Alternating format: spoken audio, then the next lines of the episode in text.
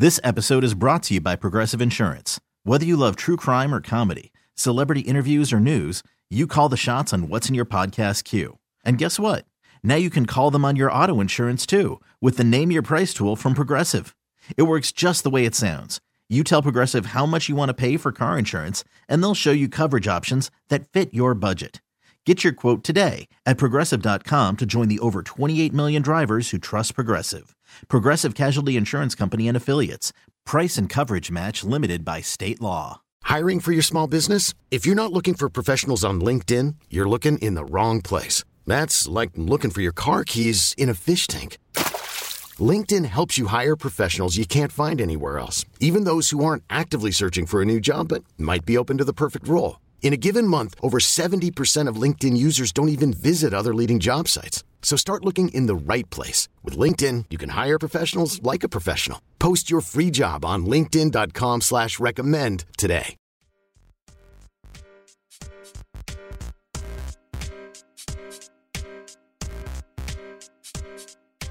I was thinking about the Brooklyn Nets and Sean Marks the other day. Actually, just just this Saturday. So Sean Marks gets like a lot of flack, right, for being this mediocre or poor GM. Everybody says it. Oh, Sean Marks doesn't know what he's doing. Sean Marks can't build teams. But if you look at this that I'm about to tell you, there may be no better GM in the world than Sean Marks. I can hear you be like, Trista, what are you talking about? Their team has eroded. They have no picks. Find another GM in the league that has built three Eastern Conference powerhouses and had the team he took over build a fourth. Find that. No one in the NBA has built more winning teams than Sean Marks. The only problem is they're not his they're not his teams.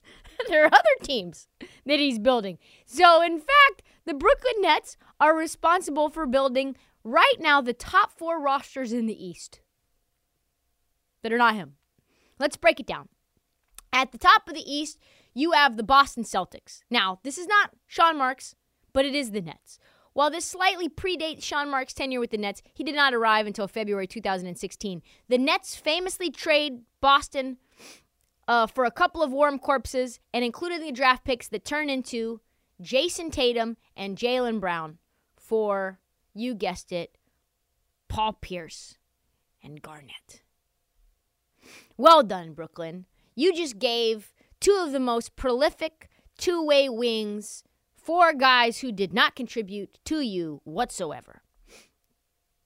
Next up, you have the Milwaukee Bucks, who have one of the best defenses in the NBA.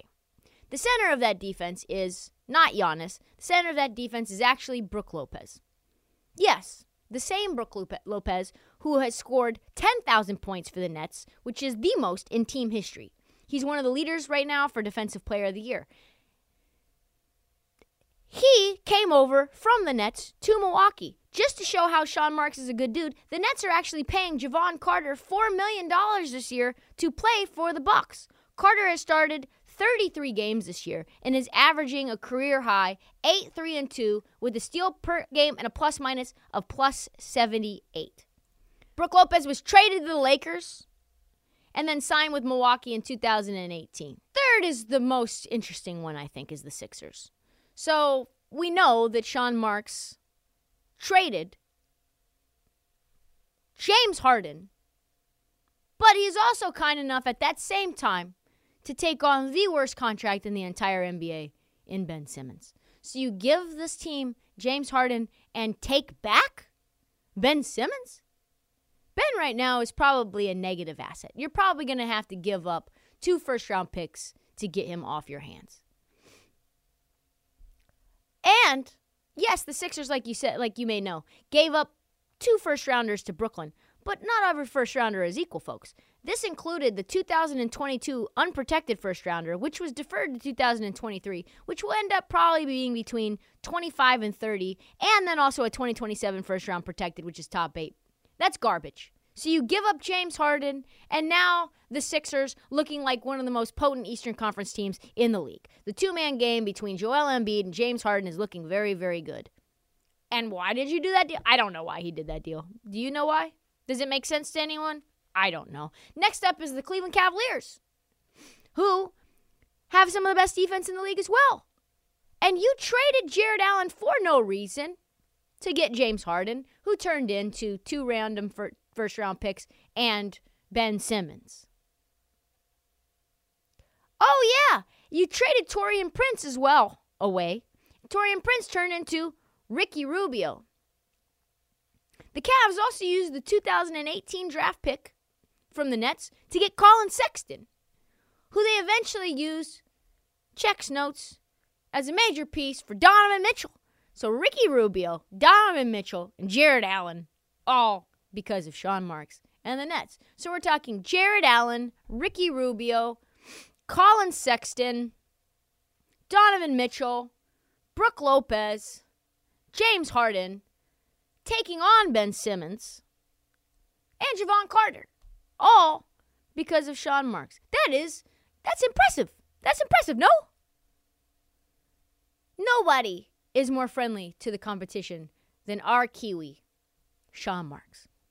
He even traded Spencer Dinwiddie to the Wizards for no reason in a five player trade with the Russell Westbrook. Just because. Just because he was a mensch. Only to trade back for him a year and change later same amount of money.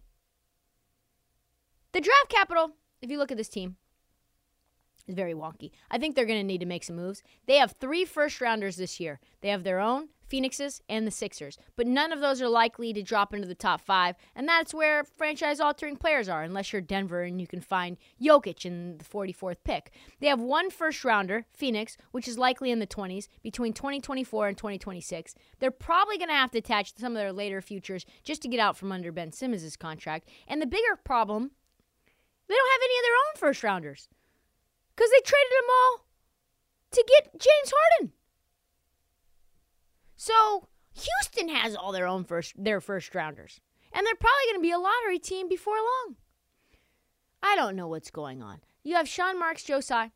They're swinging for the fences. They miss. They get Kyrie and KD. They miss on them. They lose. They get very little back for them.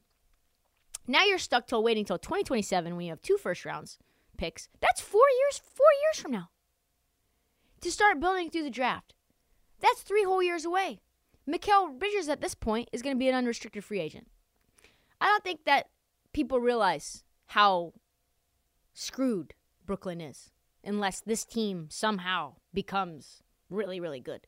At least in the short term. They're going to have to hit home runs in their first three first rounders this year or bundle them and move up to the draft to get like a top 10, top 5 pick to figure out a way to get Brandon Miller or the Tom, some of the Thompson twins or something. No one has more writing on this draft than Sean Marks does. You either pull a rabbit out of the hat or you have to trade Mikal Bridges. That's that, that's it. Those are the only two options you have. You have one year, two years to save your job. But if Joe Tsai cuts ties with him, there's probably a lot of GMs out there that owe him a favor. So he won't be unemployed for long. That's what we can say. Let's let's face it. Not easy to believe in this Knicks team. Everybody was ready, me, even me, including to think that Tom Thibodeau was going to get the boot this year. A lot of people slept on Jalen Brunson. Not me. Uh, he's one of my favorite players in the league. I think he's probably top five point guard in the league for me right now. Plays with such a chip on his shoulder. But the Knicks culture is different right now. They are on their longest winning streak in two years, but they are beating really, really good teams along the way. They beat Boston last night without Jalen Brunson. Yes, there was no Malcolm Brogdon. Yes, there was no Rob Williams, but I don't care. You have Tatum, you have Brown. You should be able to beat these Knicks teams with that, this Knicks team without Jalen Brunson. You should. They took Boston's best shot, repeatedly get off the mat, taking them down in double OT. And I think that was a signature win. I said to myself, wow, this is when I'm in on the Knicks. You did it without Brunson. You did it with Immanuel Quickley. Immanuel Quickley getting 39 points. He played every single minute in that second half. And it feels different. It feels different to me. Because two years ago, it came out of nowhere. Everybody's like, the Knicks are back. But October 20th, 2021, the Knicks beat the Celtics at home. 138 134. That was the bing bong. Bing bong. That was then. That's when the Bing Bong cre- got created. J- Jaylen Brown had 46. Evan Fournier had four threes in overtime. The Knicks went five to one. Everybody was Bing Bong, Bing Bong, and then they went six over six and 16 over the next month.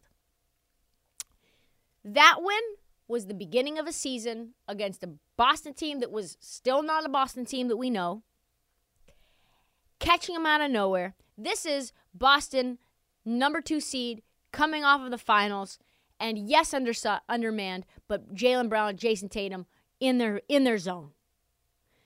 Nothing like that one. Nothing like that win.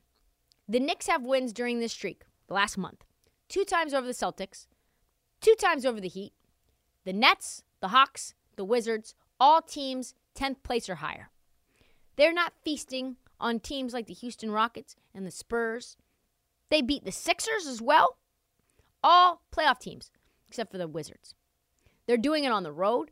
They are 20 and 12 away from MSG this year. That is second in the NBA. But really, uh, since the deadline is when things change for me, Josh Hart has been incredible. In the Celtics game, he was he was hounding Jaylen Brown. He was hounding Jayson Tatum. He was just like a fly on raw meat out there. It was impossible for them to get any shot up. And Thibs loves Josh Hart. I love Josh Hart. Most importantly, Jalen Brunson loves Josh Hart. And they get him for getting rid of Cam Reddish and a first round pick for this year.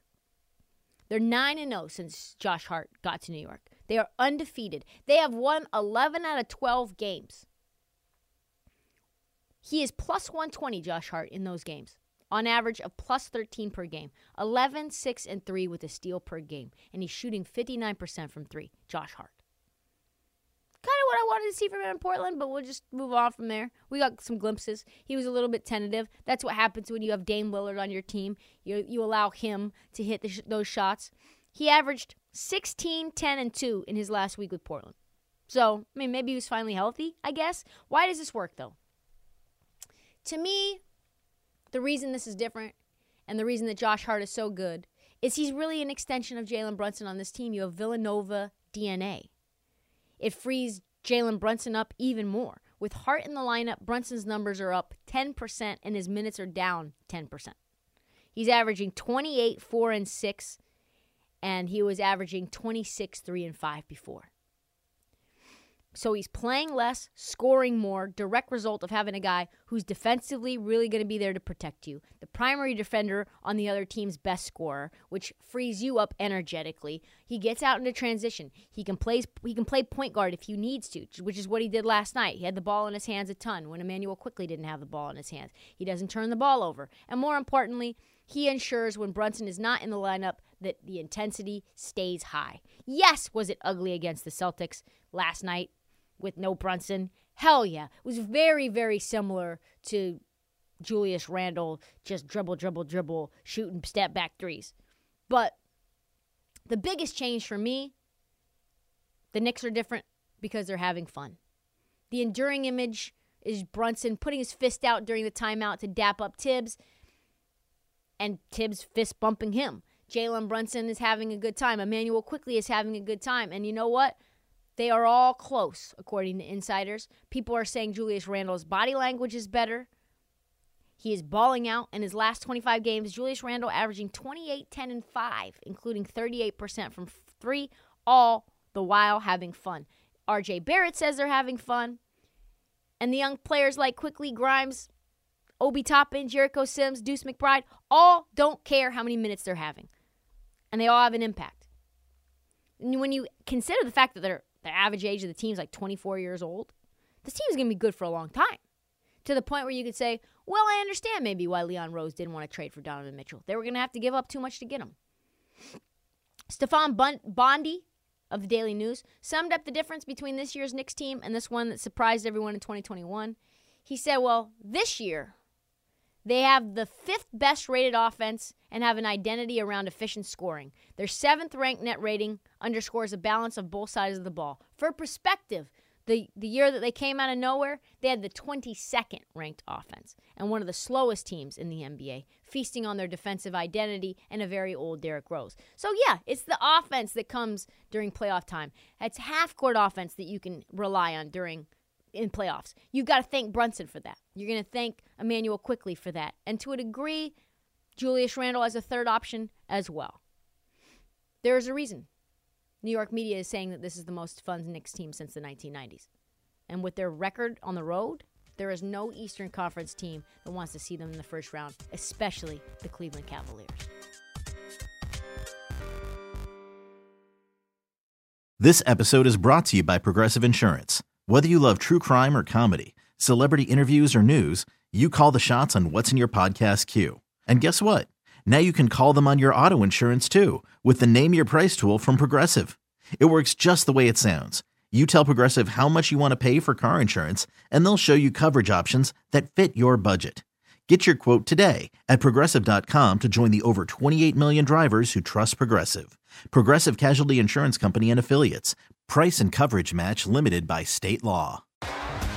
T-Mobile has invested billions to light up America's largest 5G network from big cities to small towns, including right here in yours. And great coverage is just the beginning. Right now, families and small businesses can save up to 20% versus AT&T and Verizon when they switch. Visit your local T-Mobile store today.